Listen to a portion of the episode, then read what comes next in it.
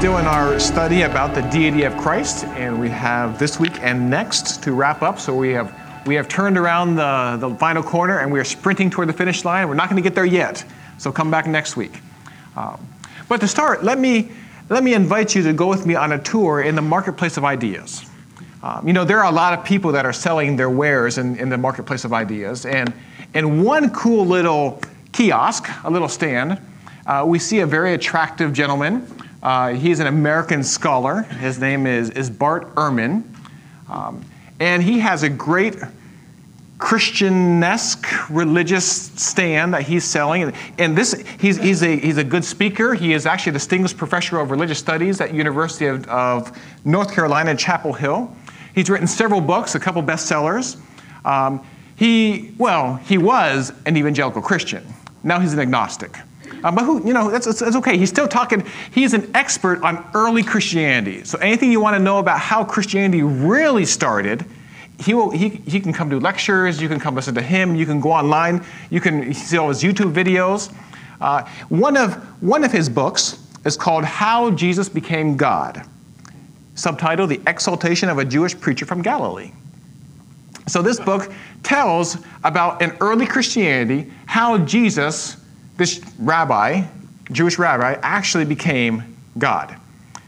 And so, in an interview on a show called Fresh Air on NPR, which we all know is the model source of spirituality and, and truth, right? Okay, good.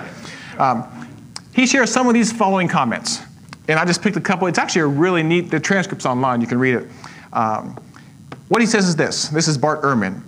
Well, what I argue in the book is that during his lifetime, Jesus himself didn't call himself God and didn't consider himself God, and that none of his disciples had any inkling at all that he was God. Apparently, he didn't read his Bible or something. Uh, in referencing the statements that Jesus actually made when he claimed to be God, this is what he said in the book of John.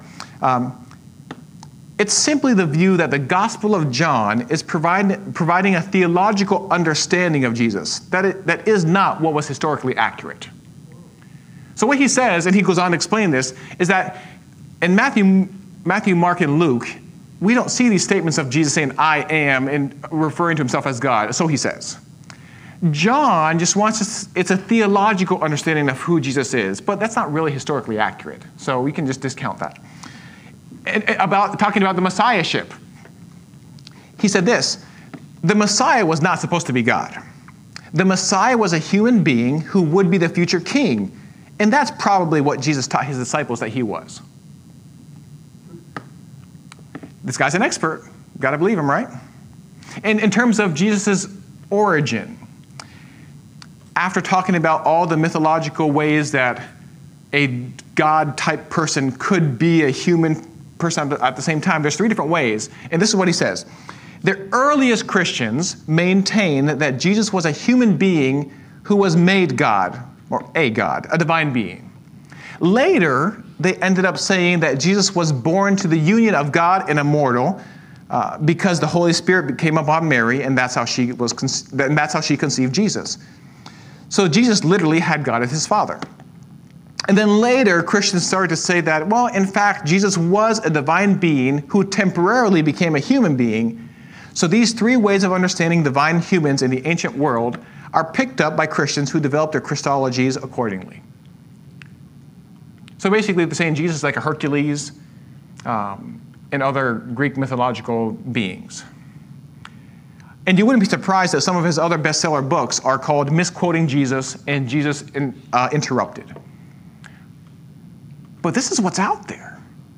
And this is what people are listening to and believing and buying his books and going to his seminars. And if you're blessed to have him as your religious studies professor in the University of North Carolina, Chapel Hill, this is what's out there. And this is, this is just a sampling of what some people are believing about the deity of Jesus Christ. And I, I love his first phrase well, I argue in this book that during his lifetime, Jesus didn't call himself God and didn't consider himself God and that none of his disciples had any inkling at all that he was God. Well, too bad he's not here today because tonight we're going to talk about how some of the apostles, his disciples, affirmed that Jesus is God. So we'll talk about some of the apostolic affirmations of the deity of Christ. And we're, we're going to look at five different individuals. We'll look at Thomas, what he said. We, we know what he said, but we're going to review it. We'll look what, at what Paul said about Jesus as God. We'll look at the, what the author of Hebrews says, and then we'll look at Peter and John.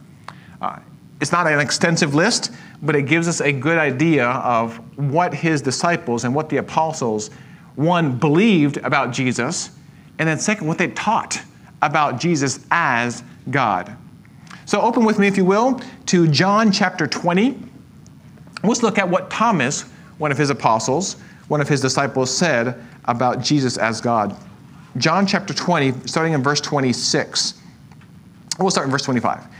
Um, and we'll start in verse 24. We'll keep on going back. But Thomas, one of the twelve, called Didymus, was not with them when Jesus came. Remember, Jesus had died and he was resurrected, and he appeared to 10 of the 11 apostles at the time, disciples, but Thomas wasn't there. So the other disciples were saying to him, We have seen the Lord. But he, says, he had said to them, Unless I see his hands, in his hands, the imprint of the nails, and put my finger into the place of the nails, and put my hand into his side, I will not believe. After eight days, his disciples were again inside, and Thomas was with them. Jesus came, the doors having been shut, and stood in their midst and said, Peace be with you. And then he said to Thomas, Reach here with your finger and see my hands. Reach here with your hand and put it in, in my side. And do not be unbelieving, but believing. And this is what Thomas said about Jesus. Thomas answered and said to him, My Lord and my, my God. My Lord and my God. Jesus said to him, Because you have seen me, you have believed. But blessed are they who did not see and yet believe. So Thomas's confessions is probably one of the greatest confessions, rivaled only by Peter's confession in Matthew chapter 20, I'm, I'm sorry, 16, um, that Jesus is, in fact, God. And when he said, My Lord and my God, did Jesus rebuke him and say, No, no, no, no, no, uh, Thomas, you have that all wrong? No, he didn't. He, he accepted that and he, he affirmed his belief, even though he had to see to believe. And then he yes, said, There are those who will come who will not have the opportunity to see what you see, and yet they will believe as well. Believe what? That Jesus was crucified? No, believe that Jesus is God. So Thomas is the first one to believe that Jesus, not to believe, um, the first one tonight that we're going to talk about that affirm that Jesus is God. And, and it's fitting that right after that, John in, in verses 30 and 31 goes, to, goes on to tell us what the purpose of writing his gospel was. So keep on reading. It says, Therefore, many other signs Jesus also performed in the presence of the disciples, which are not written in this book. But these, these what? These signs, these acts of Christ, these words, these have been written so that so that what? So that you may believe that Jesus is the Christ, the Son of God, and that believing you may have life in his name. So Thomas teaches us right off the bat that Jesus' resurrection is proof of his claims that he is, in fact, God. He saw that. And yes, we like to, we like to pick on Thomas for being a doubting Thomas. Um, but he saw and he believed. So many people today doubt, and even when God clearly shows them his word and what he has revealed about himself, they still don't believe. But Thomas did. And he confessed, My Lord, my God. Let's go on to Paul. The Apostle Paul. Turn with me into Romans chapter 5. In Romans chapter 5, the first several verses, I'm sorry, Romans chapter 9. We're going to read verse 5. I don't know what I said before, so forgive me. Erase that. Romans, Romans chapter 9. We're going to read verse 5 here in a second. Uh, in Romans 9 1, and so a couple verses earlier, Paul is. In Romans 9 through 11, Paul sort of takes a, a parenthesis in his, in his teaching that he taught about justification by faith and, and how we are all sinners and we are justified by the, by the grace of God through Jesus Christ. He talked about um, the blessing of the Holy Spirit up to chapter 8. And then chapter 12 and on, he's going to talk about Christian life. Since we, since we have the mercies of God, since we, ha- since we were depraved in our sin, but yet Christ died for us and was raised from the dead, and since we have been saved and we have the Holy Spirit, how should we live? That's Romans 12 to the end of the, cha- end of the book. But in Romans 9 through 11, Paul sort of takes a parenthesis and talks about, well, wait a second, where does Israel fit in here? And he talks a lot about God's plan for Israel and God's sovereignty and predestination over Israel and over the, Jew, and the Jews and the Gentiles and how all of that fits together. So as he starts this little parenthesis of about three chapters, Paul starts to say how blessed Israel is. Uh, Paul saying, man, we're talking about about grace that is given to us. And yes, I'm, we're talking, I'm talking mainly to, to Gentiles, but man, Israel has been so blessed by God. And he says, like, for example, verse, let me just read verse 1. He says, I am telling the truth in Christ. I'm not lying. My conscience testifies with me in the Holy Spirit that I have great sorrow and unceasing grief in my heart. Why? For, for I could wish that I myself were accursed, separated from Christ for the sake of my brethren, my kinsmen according to the flesh, who are the Israelites. And listen what he says to whom belong uh, the, the adoption as sons, and the glory, and the covenants, and the giving of the law, and the temple service, and all the promises. He says Israel has been so blessed by God. They have all the revelation of who God is, His person, His law, His will, the promises, the covenants. The patriarchs, verse 5, and from whom is the Christ, according to the flesh, who is over all, God blessed forever. Amen. He says the crowning glory of the blessings of Israel is the person of Jesus Christ. Out of all the blessings they've had, and they have so many, the greatest blessing that Israel has is that through Israel the Messiah came. And look how he and look how he describes who Christ is. It says, From whom is the Christ according to the flesh? It means he was born in what nationality? As, as of what, as what nationality? A? A Jew, an Israelite. His parent, Mary was an Israelite, so he was born. You got okay. Good, good job. Just making sure. There was silence. I heard crickets out in the corner. That's what the according, according to the flesh means. But then he describes Jesus, who is overall what?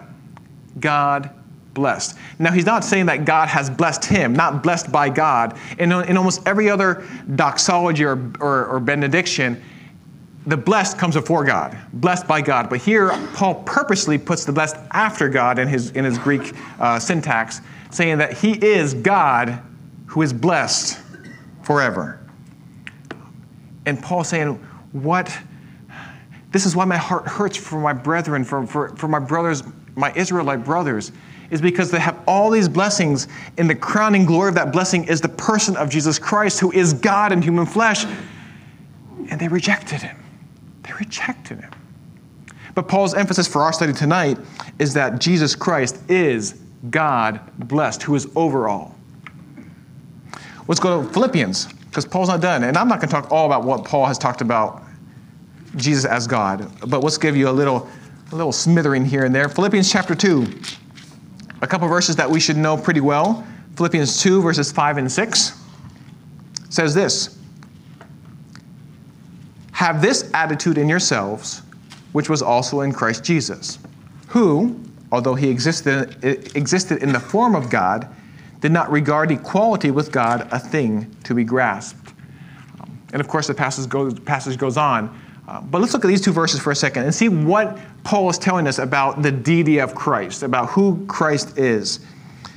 He says, Christ existed in the form of God. That means before, during, and after his incarnation, Jesus always is God. In, in, that phrase, he, he existed. In Greek, it's a present active participle, and it means the continuous of a previous state or existence. And, the, the emphasis is on the essence of a person's nature, which is, which is unchangeable, it's immutable, it's inalienable. It does not change. He, he has existed. He didn't come into existence. The Greek word means he has always existed. It's the continuance of an existence, the continuance of a previous state. Uh, it's saying that Jesus has always existed, and then in the form of God. And the word form here uh, in Greek is the word morphe. And, and, this word refers to the outward manifestation of an inward or in, in yeah, inner reality. I can almost say that in English. Um, and we say, okay, so what? Well, there's another Greek word that is sometimes used and translated as form, and that word is schema. Now, the difference between the two is this, and this is what I think is really neat. Schema, so, so morphe is an outward expression of an inner reality. The schema is an outward form that changes from time to time or from circumstance to circumstance. Um, and for example, a good way of looking at that is uh, the, the essential morphe of a human person is our humanity. We are humans. That does not change. That's, that's our form, that's who we are. But our schema will change from time to time because you have a baby and a toddler and a small child. You got a teenager, a young adult, senior citizen. They're, always, their morphe is always humanity. But their schema changes as life chapters come and go. But here, Paul uses the word form for morphe, the unchanging outward expression of what is an inner reality it says that Jesus has always been, in his essence, in his nature, God. That did not change when he came in his incarnation. It did not start there, it did not end there, it wasn't a parenthesis. He was always God. He existed continually in his essence, in his being as God. And then it keeps on, it goes on to say, and he did not, Christ did not regard equality with God a thing to be grasped. When Jesus became a man, he did not forfeit or diminish any of his deity. He did not become less God or an opaque God uh, or a dimmer God uh, when he was born of the Virgin Mary. And when it says it, he did not consider equality with God a thing to be grasped, you know, Jesus unlike what Bart uh, Ehrman says, he never denied or minimized his deity while he was on earth. And we have spent several weeks talking about some of his actual his actions and his affirmations that he said that he claimed equality with God. He claimed he was God. We saw that. We have seen that. But he never used his deity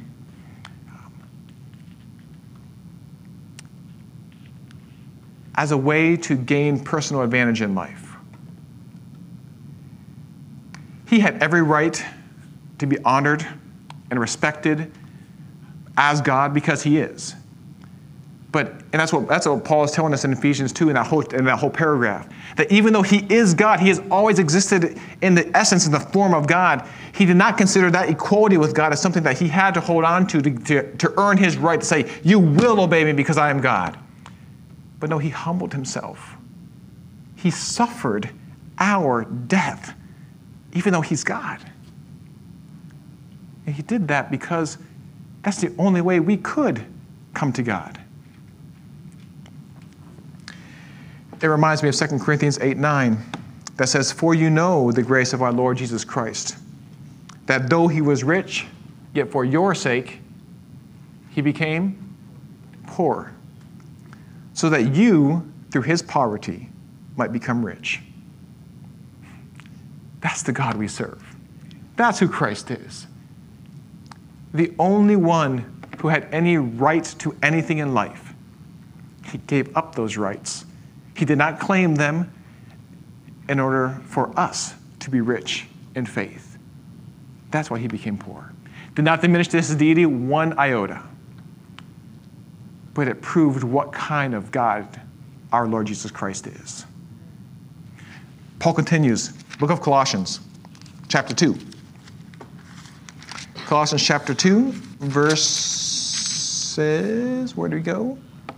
Um, verses 9 and 10. Colossians 2, verses 9 and 10 says this For in him, the last, the last word of verse 8 is Christ, and that's who the in him is referring to. For in Christ, all the fullness of deity dwells in bodily form. And in him you have been made complete, and he is the head over all rule and authority. So this is neat what Paul is telling us here in Colossians. Uh, so in, in the first couple of chapters of the book of Colossians, you can tell that the church in, in Colossae had begun to um, accept or tolerate some false philosophical ideas about life. So he is, he is challenging them. Um, for example, in my chapter titles are not inspired by God. Um, but in chapter 2, above my chapter 2, it, the title that this translation put in here says, Not philosophy, but Christ. And I think it's actually a pretty good title for that chapter. He's telling them, No, do, you do not have to buy into these uh, Judaizers' philosophies of, oh, yes, Christ is good, but you still need to do this, this, and this. No, no, no, no, no. Colossians, please, please, no. Listen to me. And so Paul is trying to, to counter attack the, philosophy, the, the erroneous philosophies of the culture with the truth of the gospel and the truth of who Jesus Christ is. And here in, in, chapter 2, verse 9, he says that in Christ, the fullness of deity dwells in bodily form. Now, why would Paul say that? I think there's a couple reasons. Uh, one reason is because of the belief or the idea system called um, emanationism. That's a fun word. Emanationism. It comes from the word, um, the Latin word emanare, which means to pour forth or to send out from. Um, and, and the idea is this the idea is that all things are derived from a first reality or a, a perfect God, and they're derived by, from a first reality by steps of degradation to lesser degrees.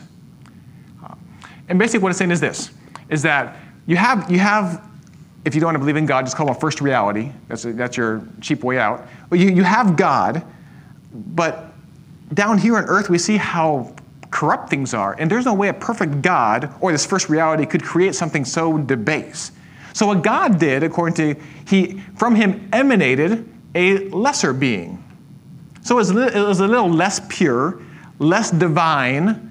Um, and then that being created another one and from that one, another one emanated, was poured forth, came out, and so forth until we got down to Jesus Christ. And so he's a, a lesser form of some being, I guess, um, but not completely God. I mean, he's, he's sort of up there. He's like on, he's a couple rungs up on the ladder, but he, he emanated from God. And Paul's saying, no. In Christ, the fullness of deity dwells in bodily form. Jesus is always and fully God. He did not come from God as an emanated source that is less divine and less pure and less holy. No, he is God in human form. The, and the word deity talks about the divine nature. That's the emphasis of the word deity. And it's saying that, that the divine nature, that God did not cast a divine light over the person of Jesus Christ and make him divine for a short while and then bring it. No, he's saying God, Jesus is fully and forever God. He, and then in, in verse 10, it says that because of that, he rules over all rule and authority. All the angelic realm is under Christ because he is not a lesser being. Uh, it, it, is, it is so incredible how some, most uh, false religions that at least accept the existence of Jesus Christ um, make him some lesser being. Um, I, I won't go into that. We might get a sneak peek of that next week. Um, but there's another philosophical idea that Paul is, is combating that we see in both scripture and uh, in extra biblical literature around this time, and that's the idea of philosophical dualism. I don't throw in out big terms, but this is what it means. Philosophical dualism means that spiritual realm, spirit is good, material, bad. So we have spiritual is good and material is bad. So if, if material, the material thing, which is our bodies, it's the earth we live in. Um, but if the spirit is good, and actually, one of the things that Paul was trying to, to combat here, I'm not going to I, I, can get really distracted really easy. We're, we're not going to do that tonight. Uh, one of the things that Paul is saying is that according to philosophical dualism, they, it is unthinkable that a perfect spirit God could create this world that is corrupt. It's, it's, it's impossible. And yet Paul is telling them, no, no, no, no, no. Jesus, in, in Jesus Christ, the fullness of who God is permanently dwells in, in human form. Do you know that when we get to heaven and we see Jesus face to face, he is still Jesus the man and Jesus God. He is, he is the eternal God man. The, the God who took on flesh in Bethlehem continues to be the God man. He does not give up flesh when he died on the cross and was resurrected. Why do you think he ascended into heaven? Jesus is the eternal God man. And that's why in, in Revelation, when John sees Christ coming back again in Revelation 19, it is the God man, it is the King of kings and Lord of lords. He is not just some spiritual being, he is the eternal God man. Let's see what else Paul has to say. Let's turn to the book of Titus. Titus chapter 2. Titus 2:13. I'll start in verse 11 just for some fun context. Uh, it says, For the grace of God has appeared. What grace is he talking about? What grace of God appeared? Help me out. Jesus Christ.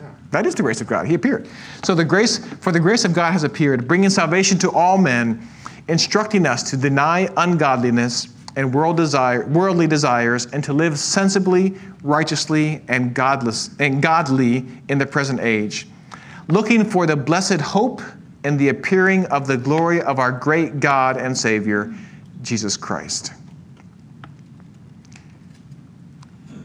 So here, Paul describes Christ how? How does he, what's, what, the, what is the title that Paul gives to Jesus in Titus 2.13? He calls him our, our great God and Savior, Jesus Christ. Um, you know, so there's one definite article to describe both God and Savior. It's not, in our, it's not the glory of our great God and our Savior, Jesus Christ. It is our great God and Savior.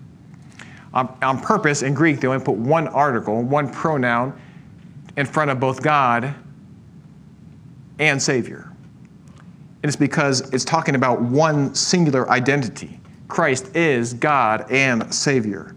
And, and what's more is that the, the verse that follows, the, the pronouns are singular, referring to one. For example, it says, who gave himself for us to redeem us from every lawless deed and to purify for himself a people for his own possession, zealous for good deeds.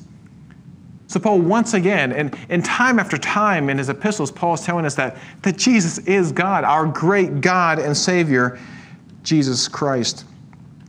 You know, the Old Testament often refers to God as our great God. Um, you see that over and over again in the Old Testament.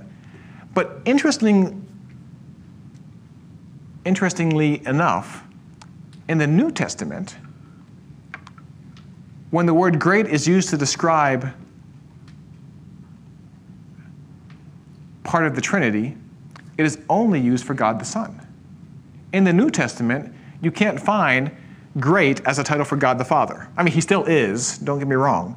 But in the New Testament, when, when somebody says, our great, talking about something part of the Trinity, it's always God the Son, our great Lord, our great Savior. Here, our great God and Savior, Jesus Christ. And also, the, the New Testament speaks nowhere of the appearing and the coming, second coming of God the Father but only of God the Son. So Paul is clearly speaking to only about God the Son when he calls him our great God and Savior, Jesus Christ. So I'm sorry, Bart Ehrman, but you can't tell me that the, his disciples, the apostles, had no inkling that he was God. No, time and time again in their writings, they show us clearly that he is God. So we talked about Thomas's affirmation of, of Christ's deity. we saw just a little bit about Paul, but let's go to the author of Hebrews. Hebrews chapter 1. And we have, we have heard parts of this verse, uh, these two verses, two, verses 2 and 3, already taught before in, in, in some previous weeks, so we're just going to review that quickly. Um, but the author of Hebrews clearly states that Jesus is God. Hebrews chapter 1, verse 2, it says, In these last days, he has spoken to us in his Son, whom he appointed heir of all things, through whom also he made the world. And he, talking about his Son, Jesus Christ, is the radiance of his glory and the exact representation of his nature and upholds all things by the word of his power. When he had made perfection of his sins, of sins, not his sins, when he had made, when he had made perfection of sins, he sat down at the right hand of the majesty on high. So when it talks about Christ, a couple, a couple ways the author of Hebrews tells us that Jesus Christ is in fact God. The first one in verse, in verse 2, it says that God appointed Jesus Christ as heir of all things. In Psalm, Psalm 2, Psalm 2, let me read verses 6 through 9. The psalmist says the same thing. He says, But for as for me, he's personifying God talking. As for me, I have installed my king upon Zion, my holy mountain. I will surely tell of the decree of the Lord. He said to me, You are my son. Today I have begotten you. Ask of me, and I will surely give the nations as your inheritance, and the very ends of the earth as your possession. The author of Hebrews says the same thing, saying that Jesus is the heir of all things. Psalm 89 27 says, I also shall make him my firstborn, the highest of the kings of the earth. Now, in the Bible, when it talks about firstborn, it's not primarily a chronological term, um, but rather, in most cases, it has to do with legal rights, especially those rights that have to deal with, uh, with inheritance and authority. And so, what it's saying is that God's destined kingdom will, in the last days, be finally and eternally given over to the Son given to Jesus Christ. He is the heir of all things. And you know what's so incredible to think? Is that in Romans chapter 8, it says that if we are children of God, we are sons of God, we are also therefore heirs of God and co heirs with Christ. Have you ever stopped to think about that? Because that, that, blows my mind. If Christ is the the heir of all things. Everything will be given over to Christ. And we, as his bride, are co heirs with Christ. I don't know what that's going to look like. Maybe you do. I don't think so. We haven't been there yet. Uh, but how incredible, what a privilege we have as his children. We are co heirs with Christ. We are rich. Why do we live like we're spiritually poor. Look at our inheritance that is ours. Or we have, have we not read this? Do we not get what is ours, what is, what is to come? What we have in Christ today? We are heirs of God and co heirs with Christ.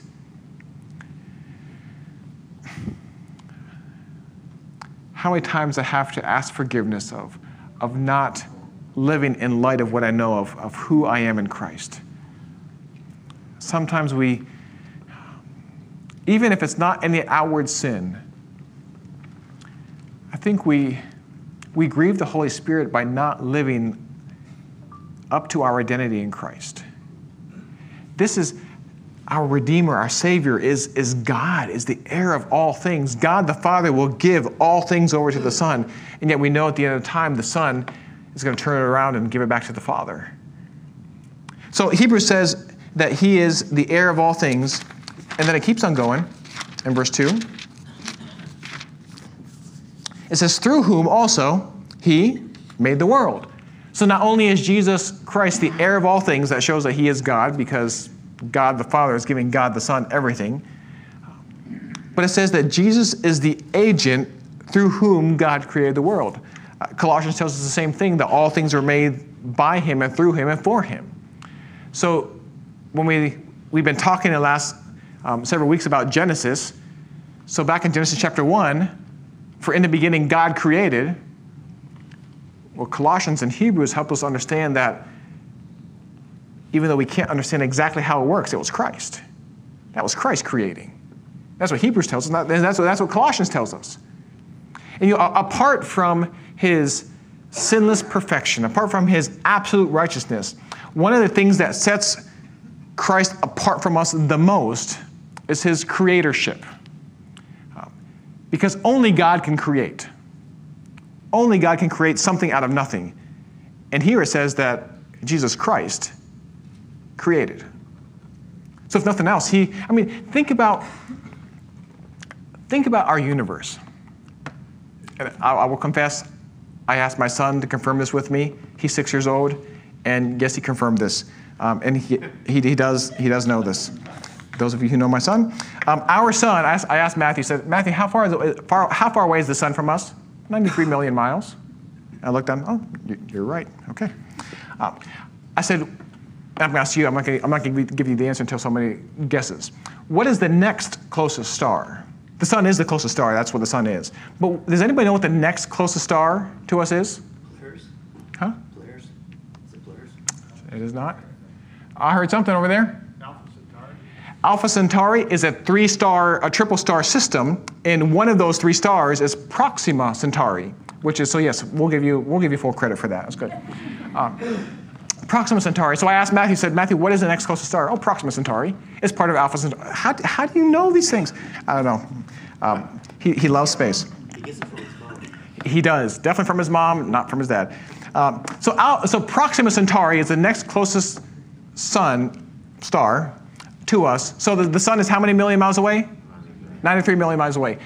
Proxima Centauri is 25 trillion miles away. So a little farther than the sun, a lot farther. So a ray of light, the speed of light, is 186,000 miles per second. All right? So if we could travel at the speed of light, we could get to Mars in three minutes and two seconds. We could get to Saturn in one hour, 20 minutes, and 15 seconds. But that's still all inside our solar system. So traveling at the speed of light, we can get to Saturn in an hour, 20 minutes, and 15 seconds. Anyone know how long it would take us to get to Proxima Centauri? My son knew this, by the way, without, I, I, I kid you not. I don't know how or why, but he loves it. 10 billion. He said 4.24 light years. Yes, you're, you're correct. Um, so, but that, that it, doesn't help me figure this out. Okay, so the, so the fastest, they just built the SLS, the Space Launch System. Remember this, the, the new rocket that's part of Artemis program in, in NASA? So that the SLS is the fastest moving rocket right now, and it has a top cruising speed at 24,500 miles an hour. So if we were all to board on to the SLS and travel to Proxima Centauri, that travel, so it's going, we're going at 24,500 miles per hour, you know how long it would take us? 116,500 years. Anybody up for the trip?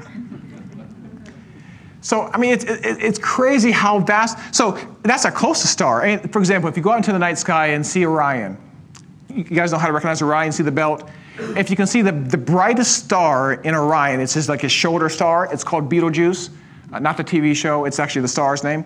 Um, they estimate that star is about 450 light years away. Proxima Centauri is 4.24. This is about 450 light years away. That's, so, so who conceived that? Who thought of that? Who? It could have just been an accident, because it's not.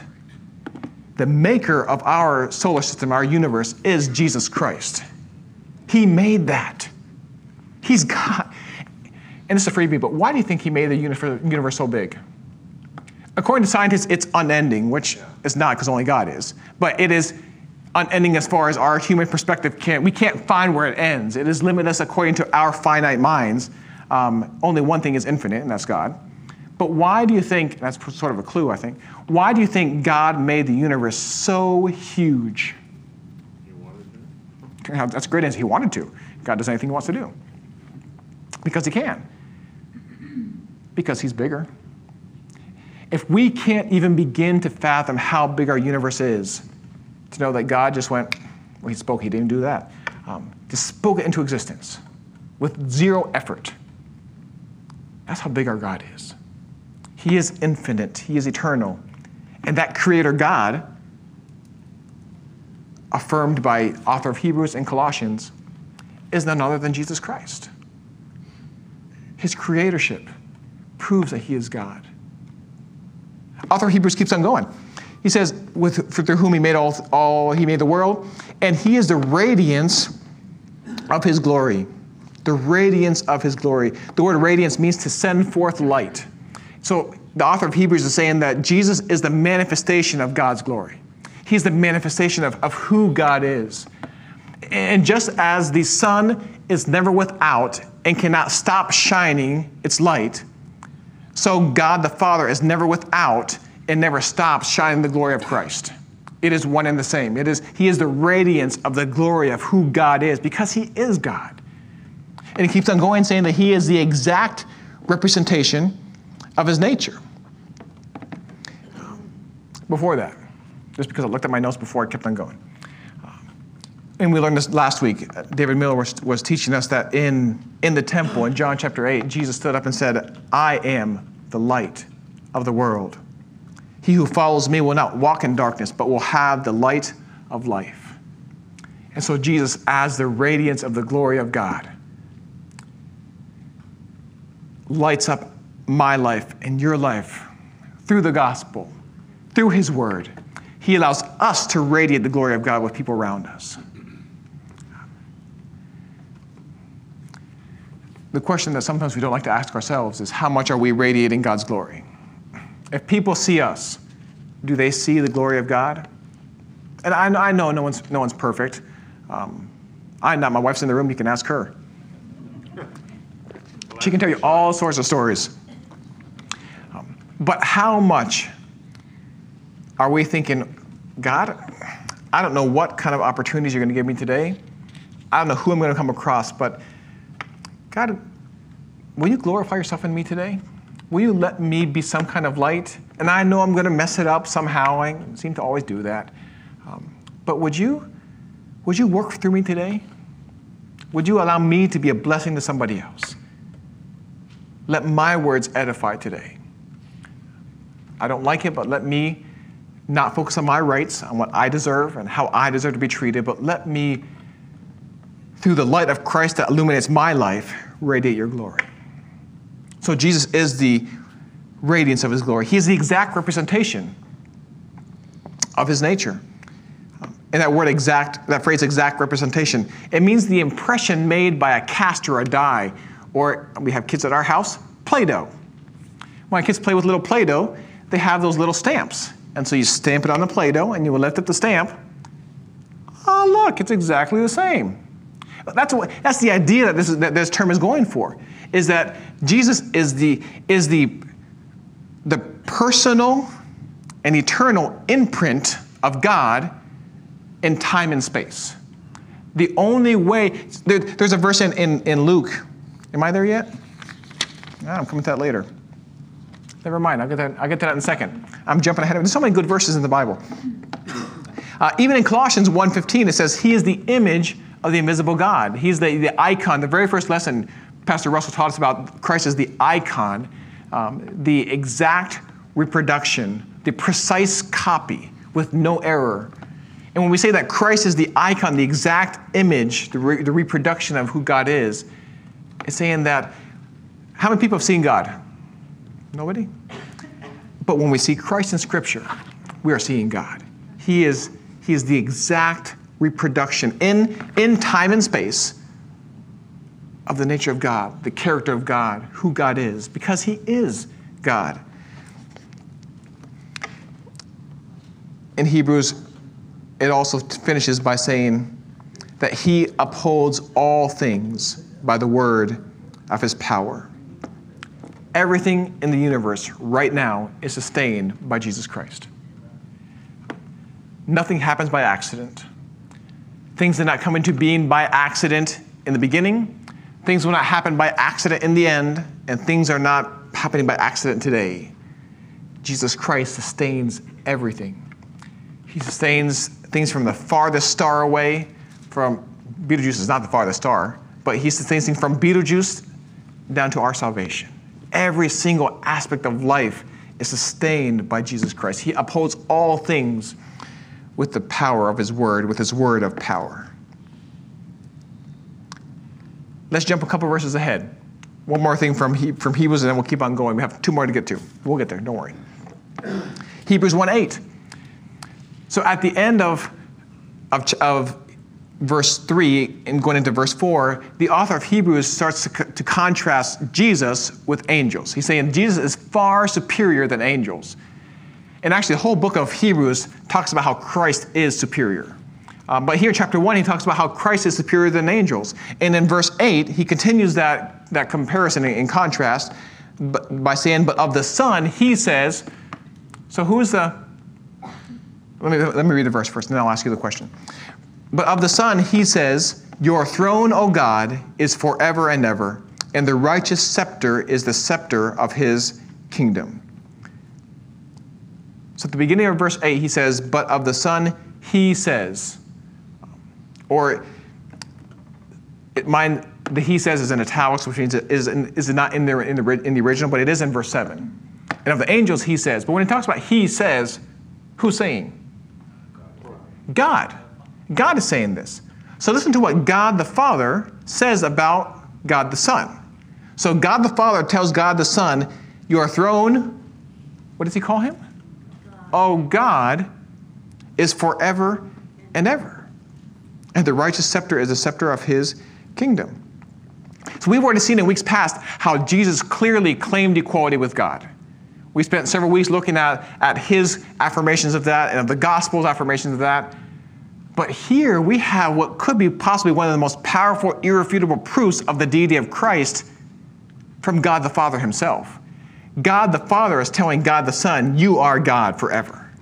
He's saying, Your throne is an eternal throne. So Christ is an eternal king with an eternal throne, with an eternal scepter of righteousness. And all of that is declared by God the Father.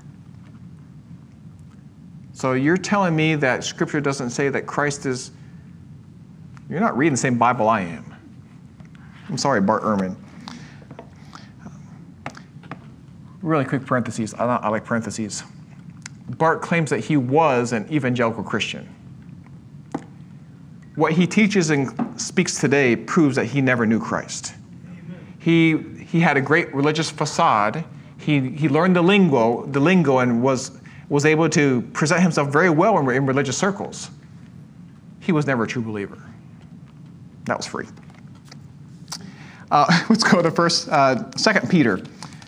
Peter also um, was able to witness the works of Christ and hear his teaching, and it, it is his great confession in Matthew 16 that we learn, that we remember so well. You are the Christ, the Messiah, the Son of God, the living God. In, in 2 Peter 1, verse 1, as Peter is, is beginning this letter, listen to how he, how he starts. He says this Simon Peter, a bondservant and apostle of Jesus Christ, to those who have received a faith of the same kind as ours. How did we receive this faith? By the righteousness of our God and Savior, Jesus Christ. So, what Peter is starting to say, and then he'll go on, is that the reason why we have faith and are saved is because Christ's righteousness has been imputed upon us.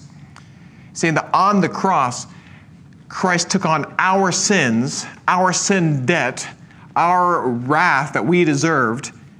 He bore that on his, on his cross. That's why Isaiah 53, verse 10 says that it pleased God to crush his son. He poured out his wrath on God the Son on the cross because that was our sin he was paying for. And Christ took on our sin, and God treated him as though he were sin. So that Christ's righteousness, when an individual repents of his sin and believes in Jesus Christ, is imputed to him. It is counted to him, and God treats him or her as though he were righteous, just as Christ was. So Peter is saying that the reason why we have a saving faith, the reason why we have a hope is because of the righteousness of our God and Savior Jesus Christ. Now it's interesting. In Scripture, although yes, God is righteousness, it never talks about the righteousness of God the Father being imputed on the, on the believer, but always of God the Son. So every time we talk about imputed righteousness or righteousness credited by faith to us, it is always the righteousness of Jesus Christ. And that's what, that's what Peter's saying here. This righteousness is from Christ, who is our Savior and our God. it, it is our God. And once again, in, in Greek, there's, there's one definite article before the phrase God and Savior. It is one and the same. Jesus Christ is our God and our Savior. So Peter, once again, in his writing, saying that Jesus Christ is our God, He is our Savior. And then let's look at John. We've already, we've already seen John several times in his, in his uh, narrative of the gospel. But in 1 John chapter 5, as he's finishing his, his little, his short epistle, um, verses 20 and 21, 1 John 5 20 says, And we know that the Son of God has come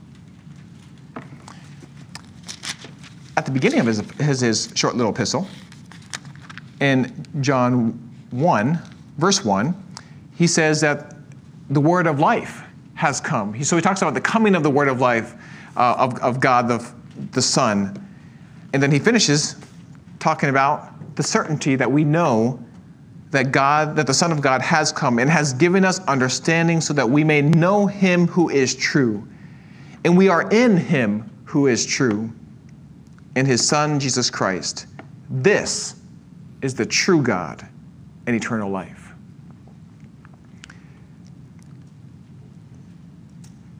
Luke 2, Luke 10, chapter, chapter 10, verse 22 says that no one can know who the Father is except the Son, and anyone to whom the Son wills to reveal him. So Luke tells us that we cannot know the Father just because we want to know the Father. We can't just say, hey, I think I, I, I want to know who God is, and I no, the, the only way we can know, the only person who knows the Father is the Son, and anyone to whom the Son wills to reveal him. Once again, Luke is telling us that the only way you can know the Father is through the Son. And then here, Jesus says that Jesus has given us understanding that we may know him. We may know him who is true. So in Christ, we have a, an intimate understanding and comprehension of who God is.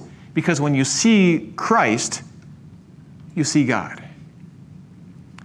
But not only is it limited to an, to a, to an understanding, because look at it's, it's also a, a personal union with Him because it keeps on going, saying that we, we know that the Son of God has come and has given us understanding so that we may know Him who is true, and we are in Him who is true.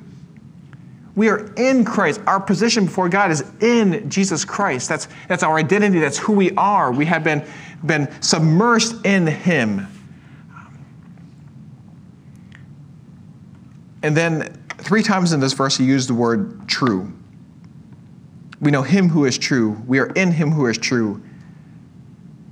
And I, I think the emphasis is that Jesus Christ is the only source of truth in this world that is so blinded by lies and deception? This book. This book. This book. That's right. Because it is the word incarnate and the word written. And then the last time he uses the word true, this is the true God. This is the true God. Jesus Christ, whom, of whom we have knowledge that we can know him, in whom we find ourselves, we are in him. This is the true God and eternal life. He's saying there is no eternal life outside of Christ. And Christ is God. The deity of Jesus Christ is an essential element of the Christian faith. Anyone who rejects the deity of Christ cannot be saved.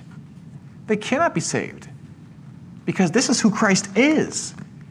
To say, as some in the marketplace of ideas, that he is that Jesus actually never claimed to be God and it was just a mythological way of starting Christianity in the early days. You, you, can't, you can't have salvation. You can't be saved if you're convinced that Jesus is not God. And there, time doesn't allow us to go through other passages. There's, and as John continues to, to write in the book of Revelation, he once again talks about Jesus Christ as God. Um, and at the end, in, in Revelation chapter 19, he talks about Jesus as God coming again, once again, to reign. But let me, let me end by, by asking this question why, and it's pretty obvious, but why is it important to believe that Jesus is God? Why is it important? It's our He said he was salvation. God, and if he's not, It's our salvation. Yeah, because he said he was God, and if he's not, we're calling him a liar. Or as C.S. Lewis uh, said in Christianity, he's either a liar, a lunatic, or Lord. Because we, there's no salvation. Thomas tells us, he reminds us that the resurrection of Christ proves that he is God incarnate. He is the Lamb of God who takes away the sin of the world. He is the resurrection and the life. And by believing in him, we can have forgiveness of sins and eternal life. Paul reiterates that God, that Christ is God, blessed forever, the eternal God man, and our great God and Savior. See, if Jesus is not a great God, he cannot be a great Savior. You can't have one or the other. He is a great God and Savior. The author of Hebrews encourages us to look at Christ's creatorship and see what a great God he is, to see his eternal throne and the grace that flows out of that throne to all who would repent of their sins and believe in him. He is the light of life. He is the sustainer of all things. Um, Peter reminds us once again and calls us to extol our great God for the imputed righteousness that was His on the cross that He gave to us upon the moment where we accept Him as our Lord and Savior. And John once again directs our attention to Jesus Christ, the true God and eternal life. We have such a privilege if we know Christ is our personal Lord and Savior. And as as John finished his epistle talking about Jesus is the truth, um, in, a, in, the Legacy Bible study, we're going through a book called The, the Truth War. Um, and the question is posed can truth survive in a postmodern society where we live today? And the answer is a resounding yes because it's not our truth, it is the truth. And we, we know Him who is true. We are in Him who is true. This is the true God eternal life. So, my brother and sister, you have the truth. I have the truth because we know that Jesus is God. What are you doing with the truth? Keeping it to yourself? this week, with whom can you share? With whom can you share the truth that you know about Jesus Christ? And how, because He is God, He does have the power to forgive sins, to transform lives, to restore marriages. He does that. And the way He does that is through His children, is through your life and through mine, through your words and mine. So, I pray that God would open my eyes to the opportunities He puts in front of me every day. You can, you can pray for opportunities, and that's great, but they're always there. God will give them to you. Pray that you would open your eyes, or that He would open your eyes and let you know that, hey, this person is, I'm stuck by this person for a couple, half an hour, an hour. Hey, maybe there's a reason. Let me strike up a conversation. We have the truth, and the world does not have it. They're searching, they're buying all sorts of deception and lies. But Christ's church, his bride, that's you and me if we know him and love him and he's our Lord and Savior. We have been called to share the truth. And I pray that, that we would be able to radiate, obviously in a lesser form, God's glory through our obedience and through our faithful witness of who he is and what he's done for us.